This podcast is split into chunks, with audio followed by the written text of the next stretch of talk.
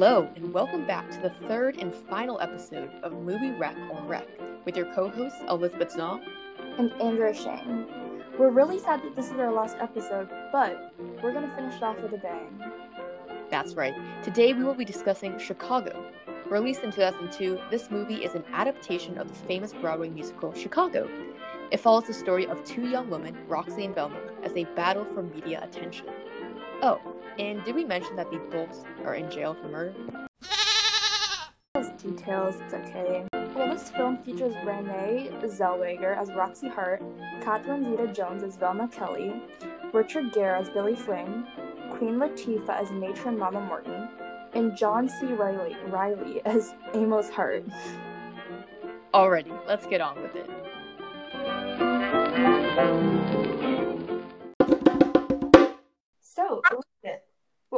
Initial reactions after finishing this movie?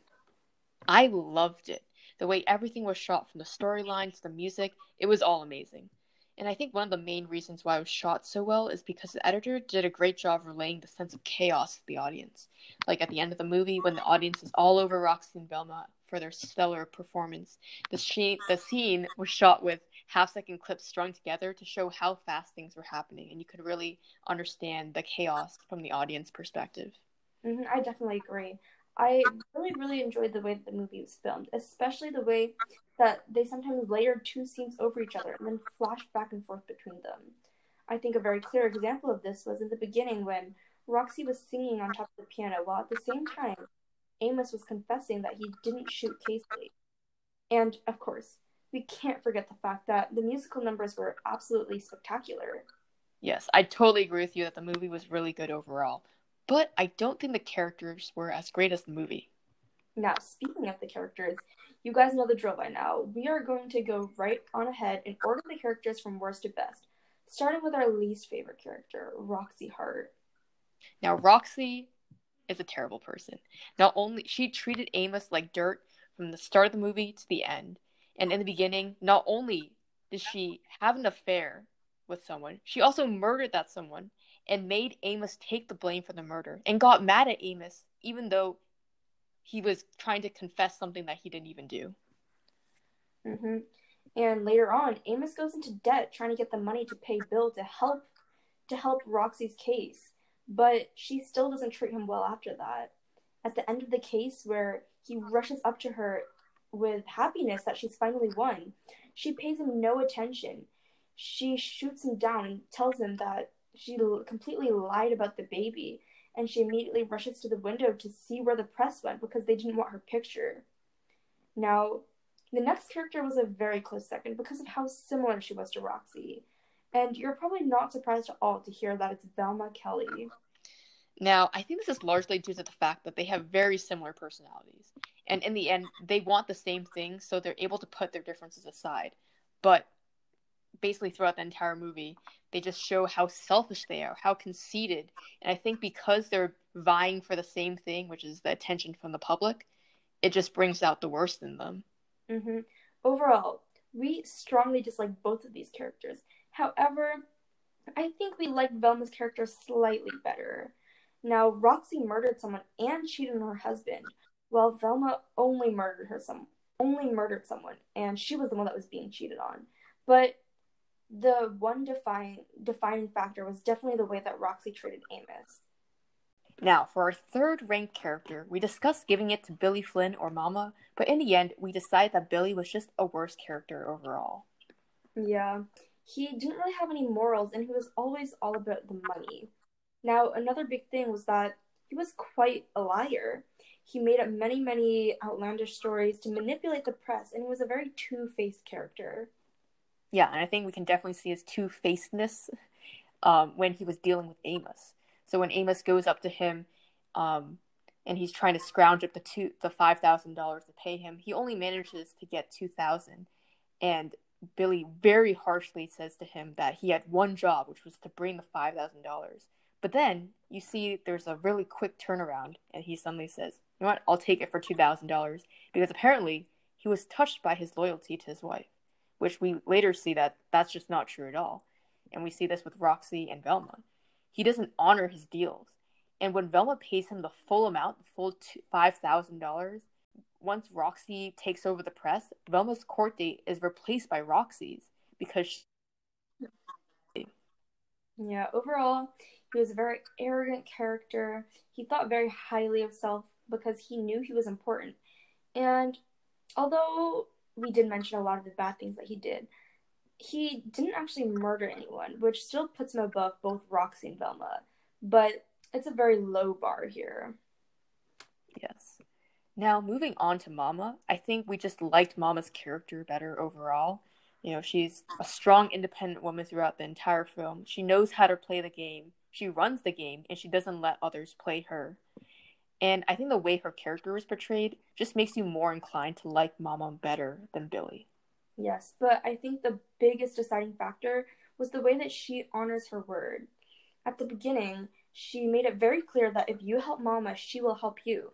Unlike Billy, who immediately threw Velma aside even though she paid the full $5,000 and immediately moved on to Roxy.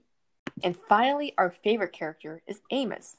I think we chose Amos as our number one character because he was so caring and loving, and if anything, he was a loyal man. He took the blame for murdering Fred Casely and stood by Roxy's side even though she cheated on him. Mm-hmm. Although he did have many good personality traits, in the end, we thought that he was too naive and trusting and too loyal. Too loyal to the extent that he was a pushover. He just blindly followed along with everyone and he didn't really think for himself.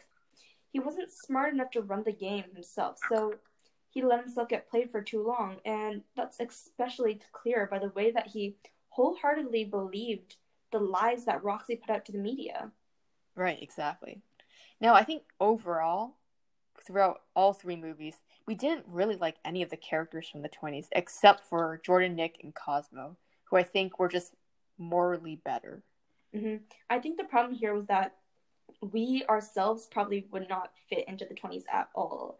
We have very fundamentally different morals, and I'm not surprised at all that I didn't like the characters.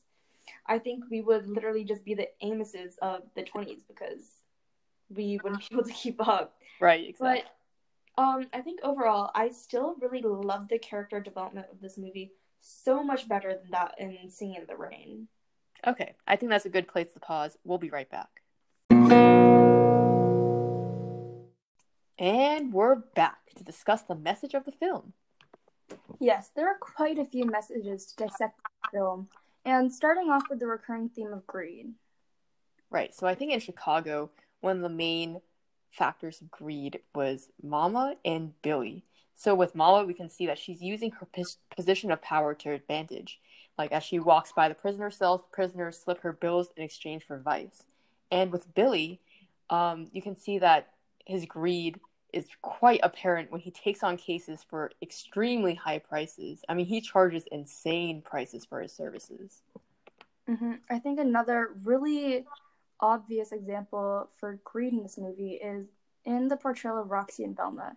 Now, they're both very young and very ambitious young women, and they're especially very, very greedy for media attention. Now, I know they obviously wanted the media attention because that would dictate the court date. but in the end, they always said, just think about the money we can make if we work together. Now, they were both very cunning and cutthroat to be in this showbiz because that those are the characteristics that you needed to survive. And it's very clear that Amos, poor sweet Amos, was too soft and he got left behind. And ultimately, because Roxy was more ambitious, had more greed for fame, she stepped right all over poor Amos and used him as a stepping stone for her own fame. Right. Now, another major theme that we saw in the movie was the role of power. And I think this is super apparent in the puppet scene um, when Billy is, you know, the puppet master and he has total control over the reporters, Roxy and Velma. And during the mouth conf- the press conference, excuse me, uh, Roxy's mouth was moving, but Billy was the one who was actually answering for her. And so the underlying message was that women might try to be independent, but in the end, they're just a puppet, and the words coming out of their mouths usually reflect the opinions of the men in power, like Billy, or even their husbands. Mm-hmm. Now, earlier on, right before the press conference, Velma warned Roxy that Billy only looks out for Billy. So Roxy initially tried to take the initiative and she thought she had it all down, but in the end, Billy once again regained control over the situation. Now, this can also be seen in Singing in the Rain. Lena, through Lena's lack of voice. In the movie, she wanted to give out speeches, but um, RF said that it would be best to do all the talking because of it. And even later, once she still never had an opportunity for her voice to get heard because her voice was wrong. Right. Now, another common message between all three movies is that you shouldn't trust exterior uh, appearances because it doesn't always portray the person accurately. Um, and there's a lot of two faced people um, in Chicago. And a prime example of that is Billy. You know, in the beginning, he's singing about how he's only about love and all he cares about is love. And then, you know, two seconds later, he's telling Amos, Where's my $5,000? Now, this is also very apparent in Singing in the Rain through Don and Lena's fake relationship. Now, in front of the press, in front of the media, everyone thinks that they're about to get married. The public loves them. But in reality, it's clear that Don absolutely hates her. And this theme can also be seen in Great Gatsby through the portrayal of Gatsby's character. So, the way that his character is portrayed, you never know the full story about his character until the end. In the beginning, you only know about him in bits and pieces that he shows, and this really puts up a, a front for his character. He never tells the full truth. And this results in a fake appearance that he shows the media. Now, I think a final message that we took away from the movie was that you can't do anything alone. Yeah, this is really obvious in the way that Roxy and Velma both wanted the spotlight to themselves, and they let this fame get to their head. However, their overconfidence led them to face a period of humility. Right. For Velma, that was when Roxy takes over the papers and she realizes that she's no longer relevant and that Velma, she couldn't find work as a solo dancer. And for Roxy, um, this happened after the trial where she thinks she's at the peak of her career, but she realizes that no one actually cares about her and that didn't even want her pictures and that she actually needed Billy. And once they realized that they couldn't do it alone, they were successful in the end because they realized they had to work together. Now, this also uh, happens in in the Rain, where Lena gets too greedy because she wants all the fame for herself.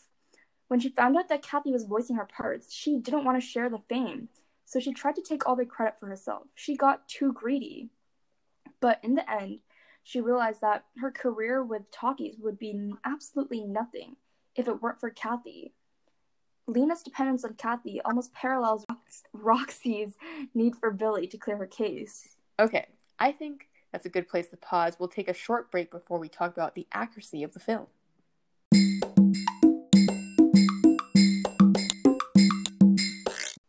All right, let's jump right into it. Obviously, there were many inaccuracies due to the fact that this was a musical, but let's just start off with what was accurate. Now, I know this isn't really a big deal at all, but I just wanted to point out the hair again, since we've already done this in the previous movies. So, again, there's a discrepancy between curly hair and straight hair. Roxy has curly hair, and Velma has straight hair. And honestly, no one really cares, but we're just going to say that this is an accuracy since everyone has short hair. Mm-hmm. However, another very solid accuracy was the party and alcohol consumption. And this was definitely a well known trait of the all the flapper culture and whatnot. And there were many scandalous outfits here. Now we know that prohibition started sometime in the 19. So there was a lot of secret alcohol consumption behind closed doors because people wanted their fix of alcohol. And we could clearly see that happening here. Now, another major accuracy was the corruption in jail cells. And I think that this was portrayed very clearly through Mama's character. Whenever, um, when she was passing by some of the jail cells, you could see that Velma always had a few spare bills tucked away, and she would always slip them to Mama. And in exchange, Mama would give her some cigars or alcohol. Right, and I think we could see corruption in Gatsby and Singing in the Rain as well, specifically police officer corruption. So in Gatsby, when Gatsby is you know, driving recklessly and driving over the speed limit. The police officer turns a blind eye once he realizes that it's Gatsby. And in Singing in the Rain, a similar situation happens when Don is trespassing in Kathy's car, and the police officer should stop him, but again turns a blind eye because Don is a celebrity. Mm-hmm. Now, speaking of the law, there were quite a few murders in this movie. First of all, Roxy kills Fred Casely, which is obviously the driving factor of the whole movie. And Velma also kills her husband and sister. Now, we did a little outside research and found that the homicide rate increased 78% compared to pre prohibition. And as prohibition started entering the 20s, there was a lot of secret drinking going on.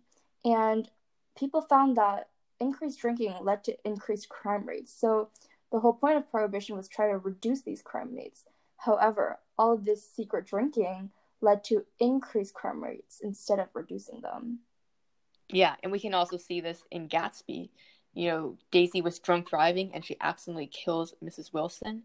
And then Mr. Wilson kills Gatsby because Daisy kills Mrs. Wilson. So we see this cyclical pattern of alcohol leading to murder, leading to more murder.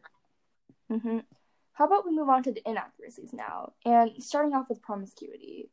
Now, I know we mentioned this as an accuracy earlier because the 20s was definitely a very promiscuous time period. However, we think that the scandalous outfits in this movie might have been a little bit over exaggerated, um, just to give them just to give the movie a little extra flair. Yes, and I think this this over exaggeration, or you know how promiscuous everything is portrayed, makes it more similar to the parties in Gatsby. Um, but again, both of these movies were shot rather recently. Maybe that has something to do with it.